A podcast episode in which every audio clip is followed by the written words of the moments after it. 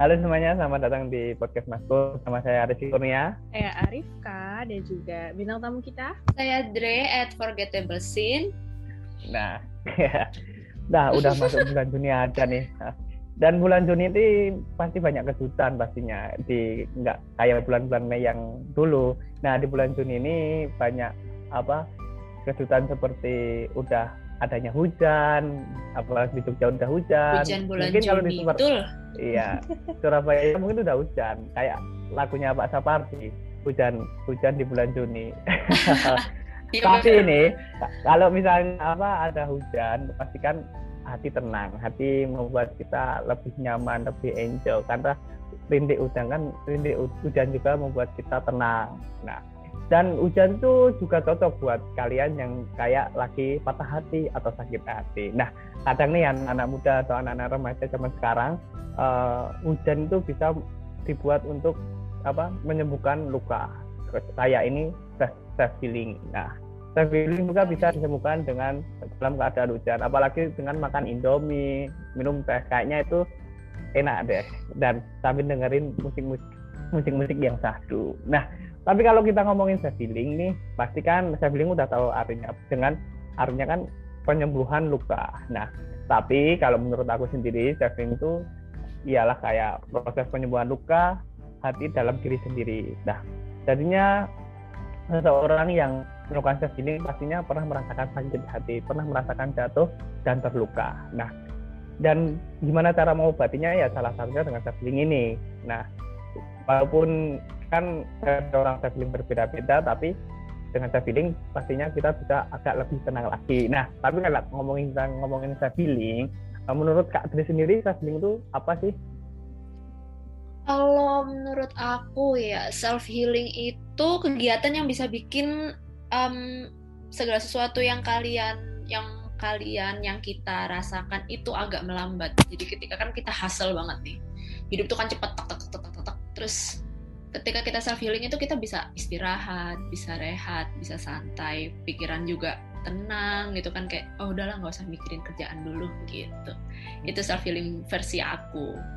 Jadinya self healing itu bukan apa bukan apa bukan tentang sakit hati, bukan tentang perasaan yang tersakiti Gak selalu tapi gitu juga. yang yang dikatakan Kak Dri tadi juga apa apa tetap bisa apa selain sakit hati pun saya bilang juga berguna untuk lainnya, iya kan? Iya, berguna untuk apa? Lebih mengenali diri kita sendiri juga kadang-kadang. Nah, tapi nih kalau misal kamu saya feeling, pastinya kan Rifka juga punya pendapat sendiri. Tapi kalau menurut Rifka, Oke, jadi dari Rifko udah, dari Kak Dri udah, jadi sekarang dari aku tentang self healing. Menurutku self healing itu adalah akhir dari proses apa ya berdamai gitu dari diri sendiri. Jadi kalau kita ada masalah gitu, yang pertama kan mengenali dulu kita masalahnya apa sih yang kita punya, lalu diatasi dan ending dari journey journey dua itu adalah self healing atau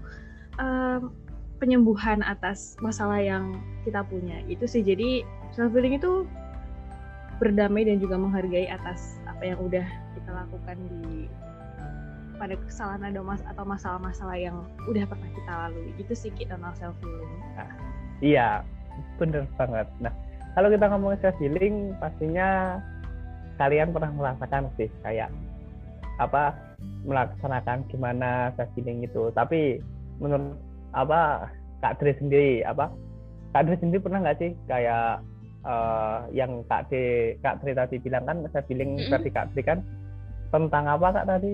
Versi Kak Dre tadi? Ten- Tadi itu tentang apa? em, ngasih rehat buat diri sendiri self healing itu nah dari hasil Tapi pernah- gitu.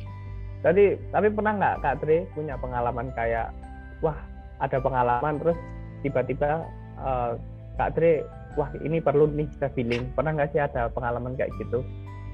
Oh, pernah. Kalau kalau untuk self healing kan memang sumbernya dia karena kita mencari ibaratnya kayak mencari pertolongan, tapi kita itu kayak berusaha juga menerima permasalahan apa yang kita terima saat itu. Jadi kalau misalkan untuk permasalahan jelas ada, pasti kita manusia pasti punya masalah. Tapi kalau eh, terkadang orang itu mereka tahu gitu mereka punya masalah, tapi alih-alih buat self healing, mereka lebih milih buat kayak eh ya udahlah ntar aja kayak gitu udahlah lewat nanti juga selesai jadinya bukan menyembuhkan sesuatu bukan menyembuhkan diri sendiri jadinya malah apa ya malah ya dilupakan aja padahal self healing itu penting hmm. karena manusia itu nggak luput dari permasalahan kan kita iya benar dan kayaknya kalau self healing tuh satu hari kita harus ada self healing ya kan walaupun hmm. itu disengaja maupun tidak sengaja artinya kita harus yeah. ada waktu me time sendiri nah kayak anak-anak remaja zaman sekarang juga pasti kan kayak yang pernah disakiti terus wah bingung gimana nih caranya saya feeling tapi uh, aku juga pernah dapat cerita mungkin ini kayaknya bukan pengalamanku tapi ini ada sebuah cerita. Jadi seseorang itu pernah dia jatuh cinta sama seseorang. Tapi kan uh, karena cintanya yang yang apa yang nggak tercapai atau gimana akhirnya kan patah hati akhirnya sakit hati dan membuat dia kayak wah uh, kayak membuat dirinya down. Nah, sesuatu ketika ter, uh, apa malah dia ini dia harus cari self healing buat menyembuhkan diri. Kadang kan ternyata self healingnya salah. Self healingnya malah self healing mereka, self healing dia malah untuk melampiaskan sakit sakit hatinya ke orang yang lain, iya kan?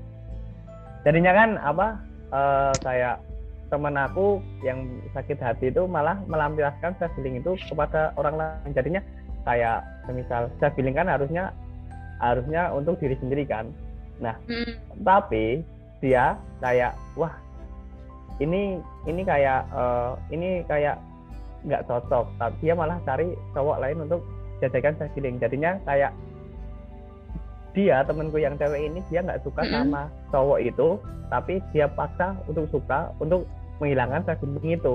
Nah kadang kan orang kan kayak gitu tapi kan semua orang kan punya versi berbeda-beda. Tapi uh, kalau kalian sakit hati kalau semisal ada cowok atau cewek yang deketin kalau nggak suka ya jangan bilang suka. Hmm, karena nanti iya. apa nah akhirnya kan berbeda nah tapi kalau Reva ini punya nggak sih pengalaman kayak uh, self healing sendiri?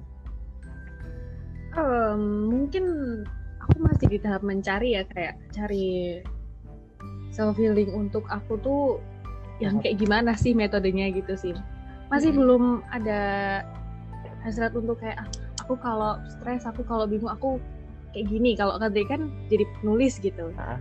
aku tuh masih bingung mau kayak melampiaskan ke kekesalanku tuh di apa gitu loh setelah setelah aku melalui berat-berat yang ah pokoknya melalui suatu peristiwa berat gitu terus aku tuh bingung aku tuh sebenarnya tuh healingnya metodenya kayak gimana sih? Nah, kalau Kadri sendiri bisa uh, Kadri kan di account twitternya jadi author nih kan ceritanya kamu tahu ki?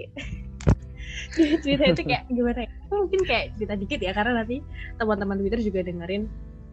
Banyak banget tentang moral value dari cerita Kak Adri seperti sebenarnya nggak terlalu jelas Kak Adri menjelaskan apa ya kayak mengguru itu enggak jadi kayak hmm. tentang self love terus tentang love language tentang apa ya depresi dan lain sebagainya. Jadi kayak kita mengalir oh kalau seperti ini tuh penyelesaiannya seperti ini. Jadi secara tidak langsung Kak itu kayak memberi tahu kepada pembacanya bahwa kamu kalau ada di situasi ini kayak gini loh caranya. Nah, aku tuh pengen kayak gimana Kak Adil itu bisa gimana ya bisa merasa bahwa writing itu sebagai salah satu self healingnya Kak Dri gitu.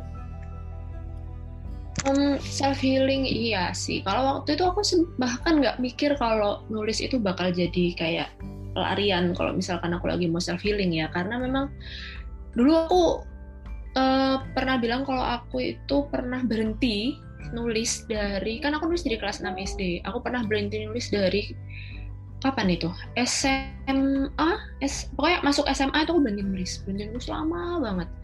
Dan ketika apa ya ketika udah hektik hektiknya SMA tuh baru setelah masuk kuliah kayak ih kok kangen gitu ya. Kangen nulis setelah ngeliat cerita cerita ternyata aku masih enjoy. Kayak stresnya stres dari nulis itu kayak oh idenya kok nggak ada kayak gitu. Stresnya itu aku aku nikmatin. Jadi aku merasa oh, mungkin mungkin ini nih caraku buat coping coping sama masalah yang ada di dunia nyata gitu. Kayak aku pengen lari nih aku harus ke mana? Oh aku langsung nulis kayak gitu. Apa pun ada yang apa pun yang ada di pikiran tuh pasti langsung aku tulisin aja. Tapi kalau misalkan tapi aku malah nggak bisa bikin diary. Jadi memang nulis itu harus aku apa ya aku alihkan ke cerita. Jadi biar lebih ke kayak oh aku ngelihat permasalahan itu bukan hanya dari sudut pandangku juga. Jadi kayak aku berusaha buat cari sudut pandang lain juga. Jadi kayak um, sebenarnya aku nulis itu juga sambil menasehati diriku sendiri gitu jatuhnya.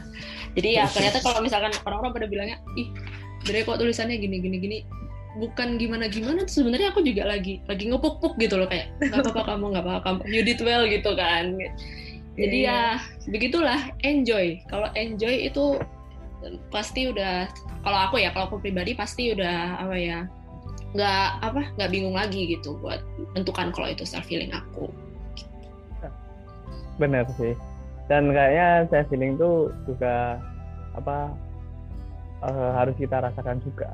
Kayak nggak mungkin sih kayak kita mau self healing tapi kita nggak ngerasakan jadinya nggak nggak self healing mm -hmm. sama sama kayak kita mesen strawberry roti bakar strawberry tapi kita nggak ngerasain rasa strawberry kan itu sama aja hambar. Nah yeah. tapi kayak kita kayak aku sendiri kayak misal lagi sakit hati atau patah hati atau lagi mungkin bosen atau dalam fase-fase yang down mungkin uh, ada menurut kalau aku sendiri saya feeling kayak wah saya feeling ini ini aku harus harus ada di luar maksudnya kan kadang kalau kita ada di suatu ruangan terus kita berpikir yang negatif-negatif malah negatif itu berkumpul pada diri kita dan kita membuat yeah.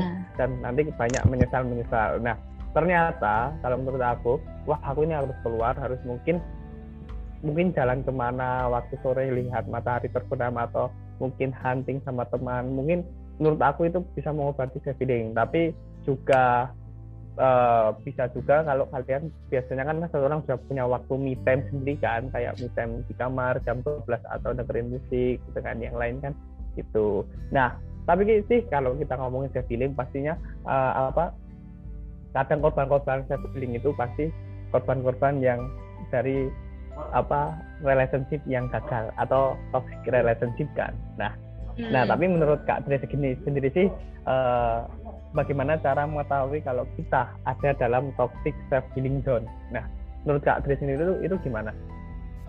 Ah, ini pertanyaan. Tadi sebenarnya aku juga sempat yang Rizky bilang tadi kalau misalkan lagi keluar gitu terus kayak ngerasa ngerasa fresh itu sebenarnya juga sama. Temanku juga gitu. Dia juga kalau misalkan dia riding kalau dia mau keliling Surabaya atau naik motor dia dia jadi ngerasa kayak fresh lagi gitu. Itu sama kayak wajar nggak semua orang harus di dalam rumah ada juga orang yang harus keluar rumah. Dan kalau misalkan tentang toxic toxic self healing zone itu ketika metode yang digunakan itu udah nggak bikin apa ya nggak nggak nggak bikin kita ngerasa damai lagi. Padahal kita kan ketika self healing kita mencari kedamaian kita mencari ketenangan dari self healing itu gitu. Dan itu menurutku juga udah banyak kasusnya di Twitter. Kalau misalkan karena aku kan ngefollow ngefollow yang memang akun-akun nulis gitu kan. Dan itu tuh kayak sambatnya mereka itu kelihatan. Ketika ketika para ini kan kalau kok aku mau nulis aku cuma mau nulis tapi rasanya susah banget kayak gitu. Dan itu mungkin bukan berarti bukan berarti feelingnya dia udah berganti dari merus menjadi yang lain. Itu enggak juga sih. Mungkin dia metode self feeling lain yang dia belum tahu dan ketika dia capek dengan metode yang satu, dia bisa pindah ke metode yang waktu itu aku juga kayak gitu pas nulis apa ya kalau nggak salah dulu Twitter itu juga sama uh, itu suntuk banget nulisnya. Kalau misalkan baca dan baca dari yang awal-awal awal dan kayak udah ngeh gitu jalan ceritanya, cara aku nulis kayak gimana. Ketika baca awu itu bener-bener beda, kayak nggak ada sentuhan darinya di situ. Jadi waktu itu memang tak push apa aku dorong aku harus bisa nulis. Soalnya kalau nggak kayak gitu nggak bakalan nggak bakalan jalan gitu kreatif kreativitasnya yeah, yeah. kan? Mungkin kalau misalkan ya, toxic toxic self healing itu ya kalau aku ketika kita udah nggak enjoy tapi bukan berarti kita berhenti. Kita tuh bisa rehat bisa mundur bisa ya apa sih yang bikin kamu misalkan kalau misalkan uh, yang nulis-nulis di Twitter bisa kayak stay away dulu dari Twitter kayak Hmm. gitu. Dan itu nggak nggak salah. Ya semua orang memang harus ngerti cara dia coping sama sesu apa copingnya dia dan cooperatingnya dia sama sesuatu itu menurut aku. Berarti uh, Adri ini pernah ada di zona merasa bahwa self healing uh, express writing ini tuh udah udah menjadi beban gitu ya Kak Adri menjadi kayak ya benar aduh aku aku jadi harus nulis jadi mengganggu mungkin ya Uh, terus gimana caranya Kak Dre keluar dari zona itu dan kembali lagi bahwa ah ini aku udah bisa lagi nih mengekspresikan Mm-mm. healingku ke writing gitu Mm-mm. Waktu itu aku push tetap aku tetap nulis walaupun hasilnya memang jadinya acak adut banget. Aku punya love hate relationship sama salah satu sweater, eh, sama salah satu auku itu yang judulnya sweater. Aku akhirnya pakai metode yang lain. Jadi waktu aku kan memang suka banget namanya kayak nonton YouTube, kayak nonton vlog-vlog yang nggak ngomong gitu loh. Vlognya tuh cuma kayak nyorotin dia pergi ke mana, terus kayak dia eh, yang Mungkin kayak bikin minuman. gitu. Iya gitu minuman-minuman di kafe kayak gitu. Jadi kayak ya udah aku aku stay away dulu dari Twitter, aku uninstall. Waktu itu sempat uninstall Twitter juga. Terus aku mulai baca-baca buku. Buku-buku kan masih banyak tuh novel-novel yang nggak kebaca, yang masih belum dibuka plastiknya. Jadi ya udah aku aku langsung beralih ke itu aja semua. Terus ketika udah oh ketika udah ngerasa kayak kayaknya udah bisa nih buat nulis lagi. Mhm. tapi selama proses itu aku tetap nulis yaitu nulis Twitter itu. Makanya nggak karu-karuan itu ceritanya. Oh, Heeh, jadi kayak tetap- jadi kayak tetap aku gitu ya kak ya? Iya tetap tetap aku terima kalau aku tuh lagi nggak nggak beres gitu loh. Me, apa eh, eh, metode metode self healingku yang nulis ini malah jadi beban waktu itu. Memang lagi kacau banget kan di kuliah juga. Jadi kayak wah nggak bisa. Tapi ketika ketika aku cari metode yang lain aku tetap melakukan metode yang awal. Memang kadang-kadang kan dibilangnya kayak ih kok masokis banget sih tetap dilakuin gitu. Ya namanya namanya suka ya gimana kan? Tapi bukan berarti ketika itu aku jadi benci benci nulis gitu enggak. Ya ya ya udah gitu loh. Tulis ya tulis aja udah lost gitu kan. Habis itu udah selesai kan sekarang. Udah kembali lagi ke awal. Oh gitu mungkin kayak uh, bukan merasa toksik tapi kayak kejenuhan Mm-mm. karena kita setiap kali melampiaskannya. Ke itu terus jadinya. Mungkin itu Bener, satu bener. proses juga ya. Um, bukan sesuatu yang harus dihindari tapi karena memang itu akan terjadi normal gitu loh. Iya Hmm. benar. Betul. Oke, terima kasih Kak Tri atas Hmm. ceritanya keren sih ternyata di balik AU-nya itu ada struggle sendiri dari Kak Dri dan juga Twitter ini Ternyata, ternyata sebagai penulis itu kita harus meresapi juga ya.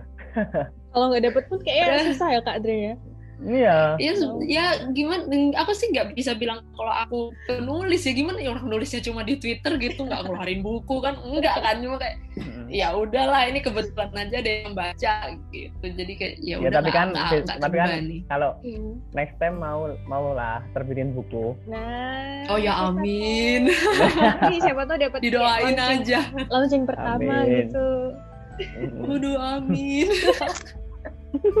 nggak tahu sih.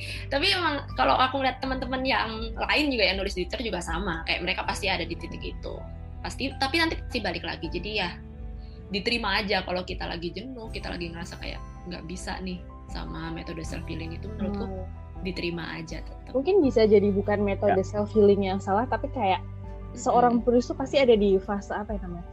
Writer block atau writer apa ketika block ya nah writer ketika nggak ada lagi aku tuh mau numpahin apa itu kayak udah ngerasa tulisannya udah nggak bermutu lagi nah aku pernah baca juga tentang writer block itu kayak mereka akhirnya kayak traveling ke mana gitu ya kalau ada duit Iya. traveling ya kalau kita mah youtube block. iya gitu betul nonton aja udah vlog-vlog orang luar gitu kan terus Iya, ngeliat gitu. oh di sana ada ini ada itu Em, mungkin karena banyak cerita self healing dari Kak Dre ber- bermacam-macam dari cara dapat dapat metode writing ini sebagai self healing mungkin Kak Dre bisa cerita nih ke listener kita kenapa sih kita harus punya self healing untuk diri kita sendiri gitu menurut Kak Dre gimana? Kalau menurutku, kenapa kita penting banget punya Hmm. apa ya metode self healing kita sendiri itu karena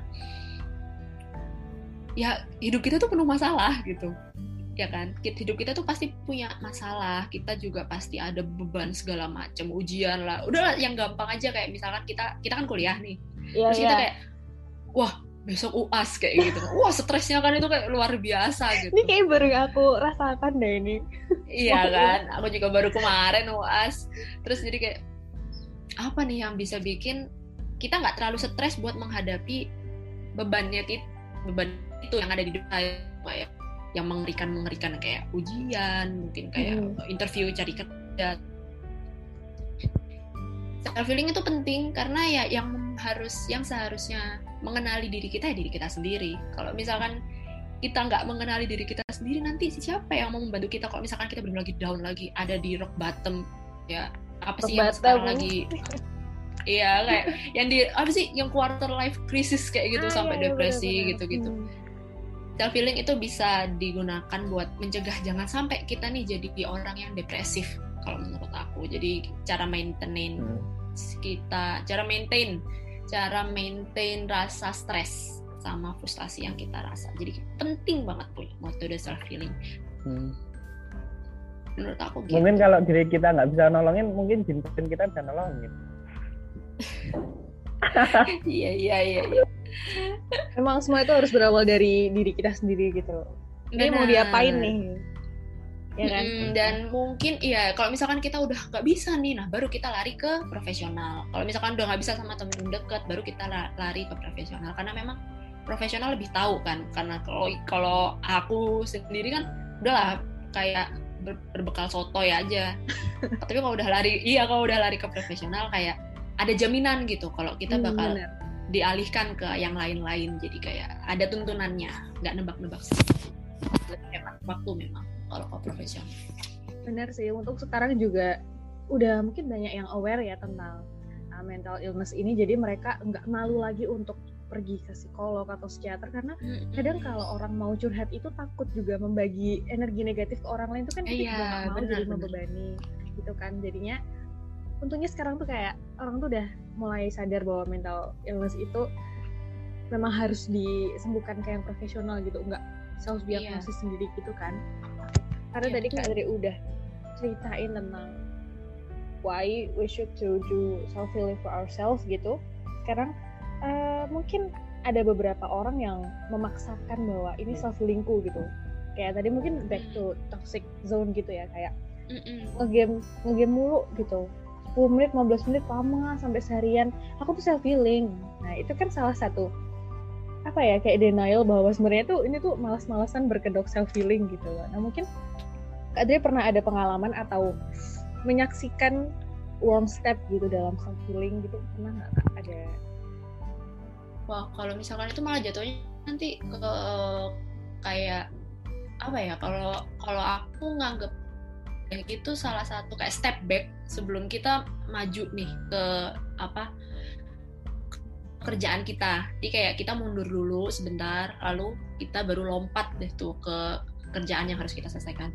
Cuma memang benar katanya Rifka tadi, kalau memang ada orang yang em, nyari validasi dari ya itu ah, aku lagi aku mau leha-leha leha-lehanya seharian lama leha-leha terus jadi dia nggak produktif padahal sebenarnya kalau menurut aku self healing itu malah bisa bikin kita lebih produktif lagi ke depannya jadi kalau ketika misalkan kita udah kita malah degrade nih malah turun gitu turun dan kita malah jadi nggak naik kan oh berarti itu udah toxic kalau kalau menurut aku pribadi gitu soalnya memang kan eh, sebenarnya self healing itu memang kita perlukan ketika butuh step back, butuh rehat sebenarnya. Hmm, iya, iya. Berarti kalau misalkan kita rehat, ya kita rehat. Hidup itu nggak bakalan selesai, apa hidup nggak akan apa ya, nggak akan menunggu kita. Kalau misalkan mau rehat selamanya ya mati, gitu mamaku gitu. Kalau misalkan kamu mau rehat Iya, selamanya, benar, iya mau benar. leha-leha, bedanya apa mati gitu aja ya? gitu kan, baru kan hidup berhenti kan, iya. Bener. Jadi ya tetap harus dilakukan. Iya, iya benar sih. Dan kayaknya self healing itu perlu dalam kehidupan kita karena kan kayak mungkin nih kayak mungkin kalau versi sekarang tuh namanya self healing, tapi kalau mungkin bisa diartikan seperti kayak mengevaluasi kan. Jadinya kayak kita sudah melakukan apa aja ternyata itu gagal kan kita bisa evaluasi dengan muasabah diri gitu kalau bahasa islaminya ya, eh, ya, Ya, kita betul. introspeksi aja oh ternyata yang salah gini gini gini mungkin mungkin gagal atau sakit hati atau down itu membuat membuat luka di hati tapi eh, tapi kan kita bisa memperbaikinya dengan pelan-pelan. Apalagi sekarang kan self healing self healing self healing di diri kamu kan berbeda-beda. Jadi self healing itu kadang simple sih self healing. Self healing ada yang pengennya di kamar aja nanti tiba-tiba satu hari Tidur. dua hari udah udah Itu rehat lagi kan ada iya kan? Iya. ada yang self healing cuma dengerin musik nanti tiba-tiba seneng lagi. Ada yang harus self healing harus jalan sama teman ada self healing yang harus cerita sama teman lainnya kan? Berbeda-beda. Ya ya mungkin itu healing itu perlu. Kalau Sangat. sendiri?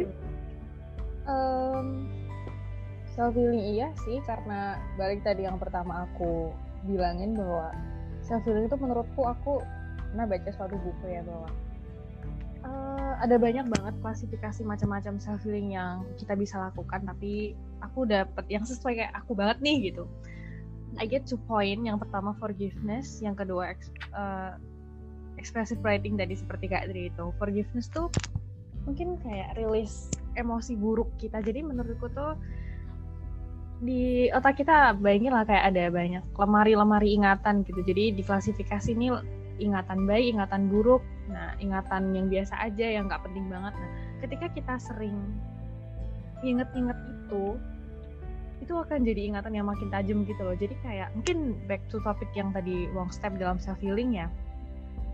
Kalau kita itu sering meratapi kesedihan mungkin itu perlu kayak berapa beberapa hari setelah mendapatkan suatu Mm. emosi buruk itu perlu sebenarnya nggak apa-apa meratapi, meratapi kesedihan. Tapi ketika udah berlarut-larut udah teman-teman udah ngasih solusi tapi kita tetap jalan di tempat gitu Tetap ada di ah iya itu akan gimana ya membuat emosi membuat ingatan ingatan laci ingatan buruk kita tuh semakin tajam. Karena kita ngingetin itu terus. Nah forgiveness ini tuh kayak ngerilis bahwa ngerilis si emosi buruk itu agar enggak menjadi ingatan diubah dia jadi ingatan Mm-mm. buruk diubah menjadi kebahagiaan dan juga keikhlasan. Nah jadi dia ganti dari ingat jadi laci emosi buruk di laci ingatan baik. Nah itu uh, menurutku gitu sih tentang self healing itu dan Tapi tadi memang yang-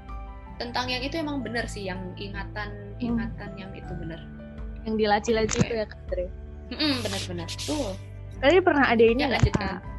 Ada ini nggak apa namanya? Pengalaman tentang mengubah itu dari si laci emosi buruk ini jadi ingatan yang baik tuh pernah experience itu nggak kak? Pernah. Pasti Itu pernah. susah. Apalagi kan aku Susah loh. Iya, expressing Mengubahnya. expressing writing Ah, Ya, kan expres- itu iya, caranya. expressive writing itu. lewat menulis itu. Tapi memang aku nggak bisa. Ya aku bilang tadi di awal kayak aku nggak bisa nulis diary. Jadi gimana caranya nih aku bisa kayak tetap merasakan kayak kayak aku sedang menulis diary tapi aku bukan bukan lagi menceritakan ceritaku sendiri soalnya kalau dibaca kadang-kadang diary bikin malu nggak sih jadi kadang-kadang kayak Diary. Ih, kok iya kok cringe kok cringe banget gitu. jadi Kayaknya gimana nih kayaknya caranya diary untuk diri sendiri sih, iya kan? dibaca pun Iya geli kan, gitu loh. dibaca aja geli. Jadi kayak ah gimana sih caranya biar ketika aku kilas balik itu aku nggak ngerasa kalau itu sesuatu yang memalukan. Jadi aku ubahlah jadi cerita yaitu tadi. Jadi kayak misalkan setiap cerita pasti aku selipin kayak pengalaman-pengalamanku sendiri kayak gitu walaupun nggak terlalu jelas tapi aku lumayan bisa pinpoint ih yang mana nih yang mana yang aku mungkin dulu pernah merasakan sekarang merasain lagi tapi aku udah lupa gimana cara menanggulanginya. Itu aku bisa baca dari yaitu draft-draft cerita yang aku tulis gitu. itu caraku buat ngubah dari yang bad tadi menjadi good memory.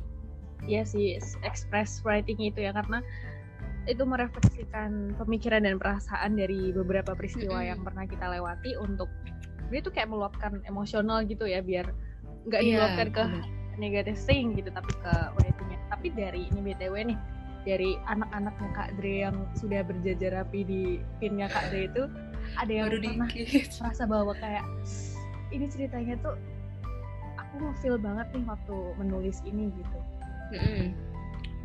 tuh jelas banget My itu. favorite one.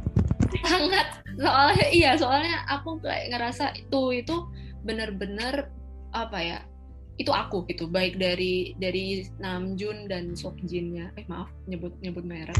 Dari dua karakternya itu memang ada potongan potongan aku yang ada di situ. Jadi ketika ketika yang kalau misalkan denger ngerti tentang uh, AU ini kayak yang di Amor Fati itu itu juga aku kayak baru oh iya cara aku menerima yang terutama apalagi yang dulu kan kayak pernah pernah tahu nggak sih fansign si RM pernah bilang kalau gimana kalau misalkan kita udah berusaha keras tapi kita ternyata gagal.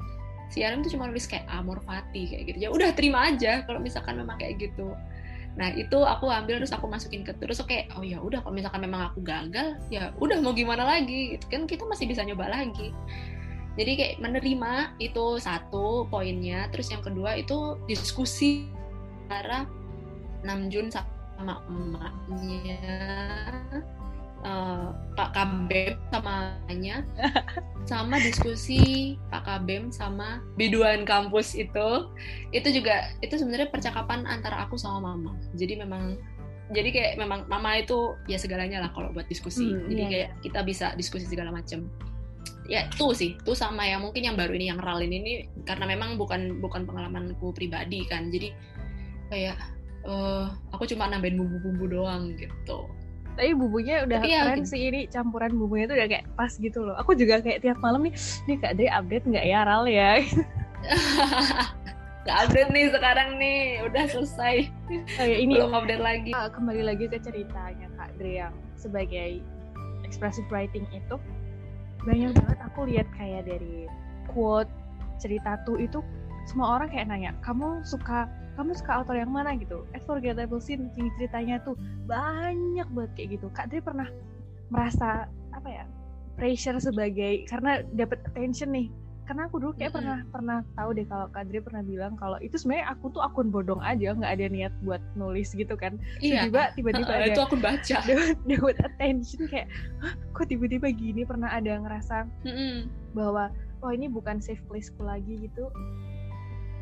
Hmm, sejauh ini sejauh ini pernah kayak gitu tapi kayak aku nggak nggak membiarkan itu sampai aku ngerasa kalau menulis jadi bukan safe place lagi jadi kayak ketika udah wah kayak wah orang-orang kok mulai berekspektasi tinggi gitu. Terus ya aku jadinya mikir ya ngapain juga aku apa mikirin kayak banyak banyak ekspektasinya orang. Toh biarkan aja mereka berekspektasi. Kalau misalkan dari tulisan-tulisanku malah kayak jadi bikin mereka sadar kalau mereka terlalu tinggi berekspektasi malah bagus dong. Jadi aku nggak nggak Iya, iya iya. jadi aku nggak membiarkan nggak membiarkan kayak ekspektasinya orang-orang itu bikin aku berhenti nulis. Jadi ya terima kasih juga kepada penulis apa autor-autor lain. Jadi kayak Iya, jadi iya. kayak udah ngerti udah kamu jangan jangan terlalu mikir kalau ketika kamu suka ya lanjutin aja gitu. Pressure tetap ada kok. Tetap tetap ada pressure. Kayak ngelihat pada komen uh, ikut sedih lah atau ini kayak Hmm. nungguin Kak Dri update gitu kan mungkin mungkin kayak ngerasa pressure kayak waktu Kak Dri nulis Twitter ya ketika Kak Dri belum eh, merasa bahwa Mm. kayak dapat writer block itu eh pernah sampai nangis gak sih kak Me- ngefeel ke AU-nya ataupun gimana ya merasa bahwa ini ceritanya tuh kok aku tuh ikut terlarut dalam watak tokoh dan juga alur ceritanya gitu ya pernah kok aku pernah pernah cerita kalau aku nulis eh aku nangis ketika nulis dalam artian kamu nge-freeze lagi aduh kenapa sih wifi-nya ya hujan ya biasanya kalau hujan gitu Gerimis, gerimis. Tapi, tapi ini udah udah hilang Mm-mm. sih. Tahu aja aku mau podcast biar gak berisik terus selesai. Gerimis. ya bagus bagus ya yang di oh hai Rizko udah kembali Terus di itu yang bagian dia buang makanan. Si biduan kampusnya buang makanan. Ini aku mau freeze ya. yang persiapkan itu yang dipersiapkan itu nggak bisa menikmati gitu. Jadi kayak oh kok bener-bener sangat-sangat relate gitu. Ini aku nge-freeze nggak? Barusan unstable. Enggak enggak. Ya, iya. Enggak, Kenapa ya, sih ini koneksi malam ini? Astaga. nggak direstui, jangan-jangan. Sedih banget. Ini di aku Kak Dri masih nge-freeze. Oh, udah enggak? Oh, sudah bergerak. Udah nggak, masih. Tadi aku berhenti sampai mana? Yang yang ini. Tapi suaranya masuk kok, Kak. Suaranya masuk. Oh suaranya masuk, oh ya udah nggak apa-apa kalau suaranya masuk mah. Ya udah itu. Ketika ketika nulis itu tuh tuh itu sangat-sangat menguras air mata karena sangat dekat sih menurut aku tuh itu. Kalau sisanya belum. Ral ini bahkan belum. Iya. Hmm, karena Ya itu kayak mungkin bisa dibilang masterpiece-nya Kak Dre ya karena aku pun Oh, sebagai masterpiece. aku sebagai reader pun Biasa merasa aja. bahwa kayak kayak kayak menunggu-nunggu gitu loh. Dia juga aku lihat eh dari teman-teman lain di, di akunnya Kak Dre bahwa kayak tuh tuh tuh tuh yang paling aku kenal Kak Dre lewat tuh kayak gitu sih. Itu Mm-mm. eh Kak Dri pernah eh, mengapresiasi diri sendiri nggak sih tentang mengenai pencapaian kayak pencapaian kali ya bisa bisa dapat Hmm. attention segitu gitu Kak Dri pernah Mm-mm. ada self reward gitu nggak Kak? Mungkin ya nggak nyerempet ke self reward dikit apa-apa lah ya. Hmm, nggak apa-apa. Self rewardku tuh simple. Minum matcha aja udah selesai itu. Ih, Meg dia ada Furi Matcha belum coba. ah, oh belum. Iya, aduh pengen ntar deh nyoba. Cuma minum matcha doang, Tapi- habis itu udah. Tapi teman-teman ini nggak disponsori dengan McD ya. Oh enggak. enggak, enggak. Harus Iya, bayar ini. Apa kak? Iya, tapi kak Dre sendiri pernah nggak sih apa kayak misalnya kak Dre nge-tweet di Twitter, terus ada netizen netizen yang apa yang wah ini apaan sih tulisan kayak gini paling ngopi. Nah, pernah nggak sih kayak gitu di kata-katain kayak gitu di komennya? Oh, sejauh ini ya, alhamdulillah belum ada loh. Jadi waktu itu pernah ada sih di CC di Curious Cat itu pernah ada dua dua kali. Jadi katanya dibilangnya apa ya? Akunya terlalu besar kepala atau gimana gitu. Tapi aku juga jadi bingung. Tanya dari mana gitu. Gue jadi kayak mikir-mikir apa iya apa dari tweetku gitu kan. Iya. Terus ya udah, tapi itu memang dua itu bar- baru dua dan jangan sampai nambah lagi karena memang itu kepikirannya bahkan sampai sekarang. Aduh amit-amit jangan sampai dapat lagi. Soalnya aku sebenarnya cukup cukup apa ya mudah lembek seperti kerupuk disiram air jadi aku takut kalau misalkan terlalu sering digituin ntar aku malah Iya. melempem gitu Iya sih kepada Nah, netizen jangan iya. gitu ya. kan ngeri ya dari teman sendiri kan- aja gimana deh Lebih sakit kayaknya. ah iya makanya Nah, tapi kita- kalau kita ngomong tentang self healing pasti kan ada kayak langkah-langkah yang salah dalam menyikapi atau melakukan self healing. Tapi menurut kalian sendiri, langkah-langkah yang salah dalam self healing itu seperti apa? Kalau menurutku malah nggak ada langkah-langkah yang salah dalam self healing karena kita kan sedang berusaha nih berdamai sama diri kita sendiri, sedang berusaha mengenali diri kita sendiri kan. Jadi kayak nggak ada yang salah ketika kamu mau mencoba self healing dengan cara nulis, self healing dengan cara baca buku, dengan cara tidur sekalipun, atau dengan bengong ngeliatin jam dinding muter, atau kalau misalkan punya ikan ikan mas ikan mas koki gitu terus kayak ngeliatin muter-muter gitu dong Cupang, Gak ada yang salah jadi ya. menurutku iya cupang. Dia kayak mengagumi betapa indah lekuk lekuk ekornya gitu kan. Bener-bener. nggak ada yang nggak ada yang salah dari self, langkah self healing cuma memang untuk mencapai kayak kita udah oh ini nih self healing kita. Itu memang perlu perlu PR jadi ya nggak nggak usah takut salah buat mencari metode self healing sendiri. Kalau menurutku nggak ada langkah langkah-langkah salah. Iya sih. Tapi ya jangan kebanyakan bengong nanti kerasukan sih, ah ya iya. kan? ya tuh ngeri hati-hati Tapi kesambet kalau misalnya tuh. Ya, tapi kan kalau misalnya kalian punya self healing untuk kalau kalian kerasukan terus jadi self healing kan mungkin nggak apa-apa. jadi lupa ya Ya tapi jadi lupa ya tapi kan ya tapi kan jangan janganlah masa harus kerasukan dulu baru bisa self healing kan jangan. horor Nah, banget tapi kayak melibatkan dunia lain itu feelingnya udah iya parah level. banget harus harus harus summon apa gitu kan yang menuju tak yang terbatas tidak dan terlihat. Iya benar. Nah tapi kan kayak kalau kita juga setelah paling kan kita punya nih cara sendiri untuk apa mengatasi self healing. Nah tapi kalau menurutku sendiri cara mengatasi self healing tuh atau sakit hati untuk menyembuhkan sakit hati itu pertama kita harus punya me time.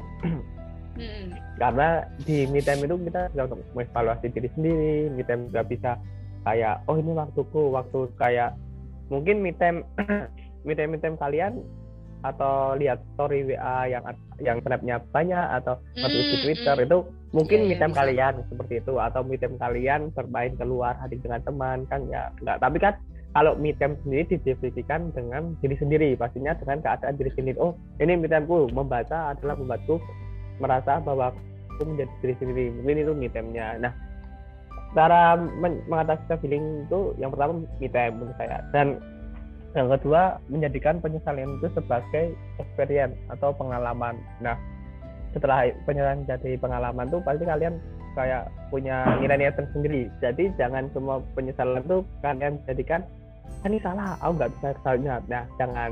Dan kalau kalian vibes-nya negatif terus pasti akan berujung down. Nah yang terakhir tingkatkan self compassion Nah, apa itu self compassion itu seperti memahami keadaan emosi diri sendiri untuk menolong diri sendiri. Jadinya eh, kalian harus memahami memahami keadaan emosi diri sendiri juga.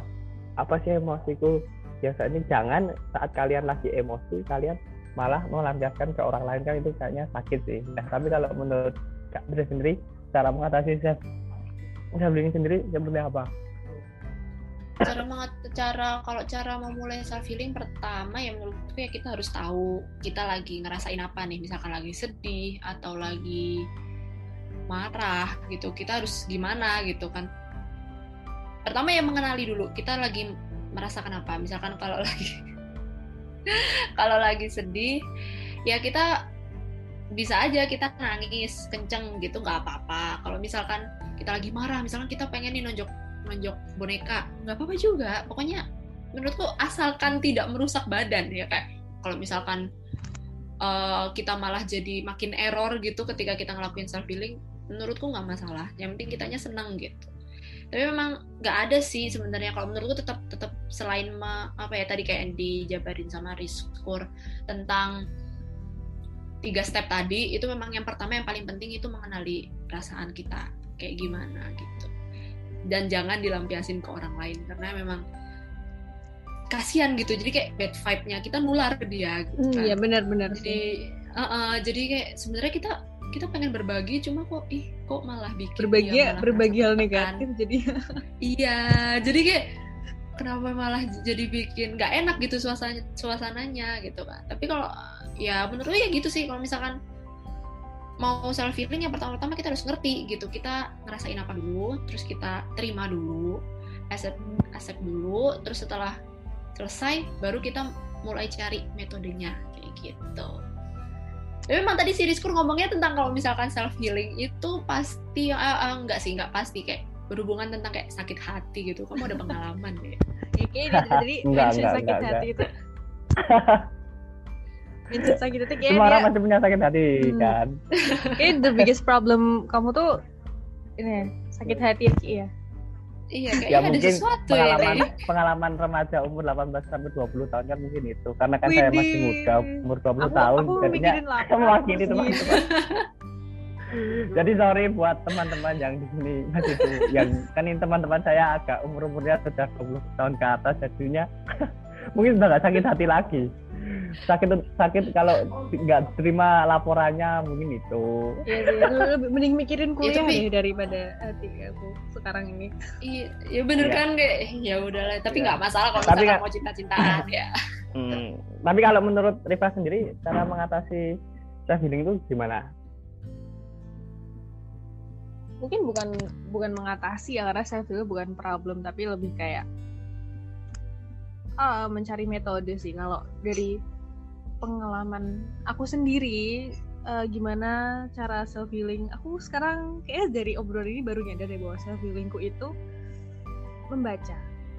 Jadi ketika aku mungkin mengalihkan emosi gitu ya dari bad vibes banget nih aku baru akhir-akhir ini adalah satu masalah gitu. Terus aku merasa bahwa aku udah nggak bisa nih stuck di sini gitu. Terus lalu carilah di Twitter dapat cerita apa atau cari di ebook cerita apa atau di webpad cari cerita apa itu menurutku salah satu bentuk pengalihan emosiku agar enggak nggak melulu mikirin itu. Kadang kan kalau kita baca kan sampai ngefeel gitu ya kak ya. Kayak kepikiran "Ih, nanti Iya. itu gimana gitu gimana. Nah jadi mungkin kayak bener-bener. mengalihkan dari pikiran burukku itu ke kepikiran si ini tokoh nih mau dibawa ke mana nih kok. Kayak kasihan banget. Nah menurutku itu sih Ki ya tapi kan eh, tapi benar semua yang apa cara mengatasi self healing kan pasti berbeda-beda beda versi juga. Menurut Tarika sendiri berbeda menurut Kak Ade juga berbeda menurutku juga berbeda dan menurut orang lain pun berbeda. Yang penting self healing tuh membuat kalian nyaman tuh itu bisa membuat kalian self healing nah tapi Kak Dre ada nggak sih quotes-quotes tentang self healing quotes cantik Oh, untuk tema ya, kali ini? sebelum sebelum closing mungkin kayak kata-kata mutiara gitu. Dari Wah, Forget- aduh. Unforgettable Scene our Aduh, favorite kalau kalau disuruh kalau disuruh on the spot gini puyeng ya jadi. Apa ya? Em, ini kayak challenge challenge untuk Kak Dre. Kayak challenge ya? Waduh, mikir dulu jadi saya nih. Hmm. Kalau self healing ya. Jangan takut buat mundur dua langkah sebenarnya eh, sama pasti udah pernah denger lah jangan takut mundur buat dua langkah rehat sejenak sebelum ya kita melanjutkan hidup. Karena hidup itu nggak akan menunggu kita. Dan hidup hidup itu eh, dan kita nggak akan berhenti dapat masalah kecuali kita mati. Itu sih. Iya. Ya benar sekali. Bener-bener Eh, memang memang itu sih karena kalau nggak gitu kayak nggak ada lucutan buat kita harus lebih baik lagi untuk ke depannya. Step back Mm-mm. memang perlu untuk betul. melihat. Tadi kita sempat ngobrol juga tentang introspek- introspeksi diri juga itu masuk ke quotes-nya Kak Adri ini. Bener, berarti Kak Adri udah bisa challenge quotes dalam beberapa aduh detik. langsung langsung keringet Ah. dingin Ih. Dia Tapi- tapi kalau quotes- mengerikan. Mm-mm, Kalau betul. coach-coach cantik dari aku mungkin mewakili anak-anak remaja yang 18 12 Ah, iya, tahun. iya, iya, iya. anak-anak Aku remaja penasaran. yang Iya, iya, sedang iya. sakit hati, yang sedang sakit hati di main option, yang sedang sakit hati. karena karena aku masih muda. Em, menurutku kayak luka luka yang berdarah aja bisa disembuhin secara bertahap. Masa luka yang di hati nggak bisa disembuhin? Kan nggak mungkin, ya kan? iya betul betul Iya. betul Tapi Rifka sendiri apa? Kuotas cantik untuk tema malam ini? iya Rifka apa nih Aku tiba-tiba blank. kan Malu banget. Apa ya? Mungkin dari bukan quotes nih, conclusion aja dari jadi aku sebagai sebagai anu conclusion self healing itu sebenarnya proses to knowing your own self gitu. Jadi ketika kamu udah berproses mengidentifikasi masalah, mengatasi masalahmu, nah self healing ini sebagai apa ya kayak exit gateway gitu loh sebagai jalan keluar kita terakhir sebagai knowing ourselves. Jadi kalau kita udah self healing, udah love our self tuh udah kayak gimana ya, udah kelihatan ceria, kayak kamu kelihatan beda kayak ya kamu kayak segeran gitu. Sebenarnya bukan karena fisik tapi karena eh, psikis juga juga iya sih sangat berpengaruh dalam penampilan. Jadi makanya apa ya self healing is important for us. Jadinya knowing yourself first and then love yourself. Bisa dah. Ya berasa Tapi lagi ngobrol berat. sama jelmaannya Namjoon ini aku sih? Malu banget ya Allah. Eh, ya Oh, tadi tadi nggak ada tiga kuotas cantik untuk tema kali ini. Yang Oh, mantap satunya apa dari apa penulis, yang satunya mewakili anak Ya muda yang selalu nih apa Takut dari sakit hati dan anak muda yang sedang pusingnya dengan tugasnya. Kita ada tiga kombinasi pas Iya. malam ini. Nah, bener. Bener banget. Eh, nah tapi juga jangan lupa buat teman-teman untuk follow Instagram Maskur apa Rizka? At maskur s-nya double dan juga r-nya double. Podcast ya Ki. Aku agak lupa nih dan gimana sih dan jangan lupa dan jangan lupa juga follow TikToknya Maskur at Maskur double S dan double R. Dan juga terima kasih buat teman-teman yang udah mendengarkan podcast Kak, tema malam ini mungkin temanya atau pembicaraan kita agak nyeleneh atau gimana. Yang tapi eh, intinya di tema malam ini aku paling muda di sini. oh, itu bangga banget ya. Dan terima kasih teman-teman yang udah mau mendengarkan. Uh, saya Rizky Kurnia pamit. Saya Rifka pamit dan nah, aku mau bilang dulu ke ke para pendengar bahwa Kak Dre ini seru banget buat diajak ngobrol. Jadi kalian uh, gimana ya harus harus ngepoin ya sih ngepoin juga sih Twitternya Kak Dre kalau mau membaca cerita-cerita yang sudah diceritakan dari kayak gimana Kak Dre dapat yeah. ini itu ini itu. Nah di, di akun apa Kak Dre? Di at forgettable scene. Waduh, aku jadi malu ini berasa promosiin. Nggak pernah promosi. Langsung dipromosiin di podcast. Aduh, iya. aduh, aduh. Jadinya ya, kita ulangi lagi ya. Oke, okay, saya Rizka pamit dan juga uh, saya Dre, forget at Forgettable Scene juga ikut pamit. Terima kasih juga buat Rizkur, buat Rifka juga. Nah, baru udah sampai. Ya. Sama-sama. Dan juga uh, terima kasih buat teman yang udah mendengarkan. Sampai ketemu di episode selanjutnya. See you semuanya. See you. Dadah. See you. Bye-bye.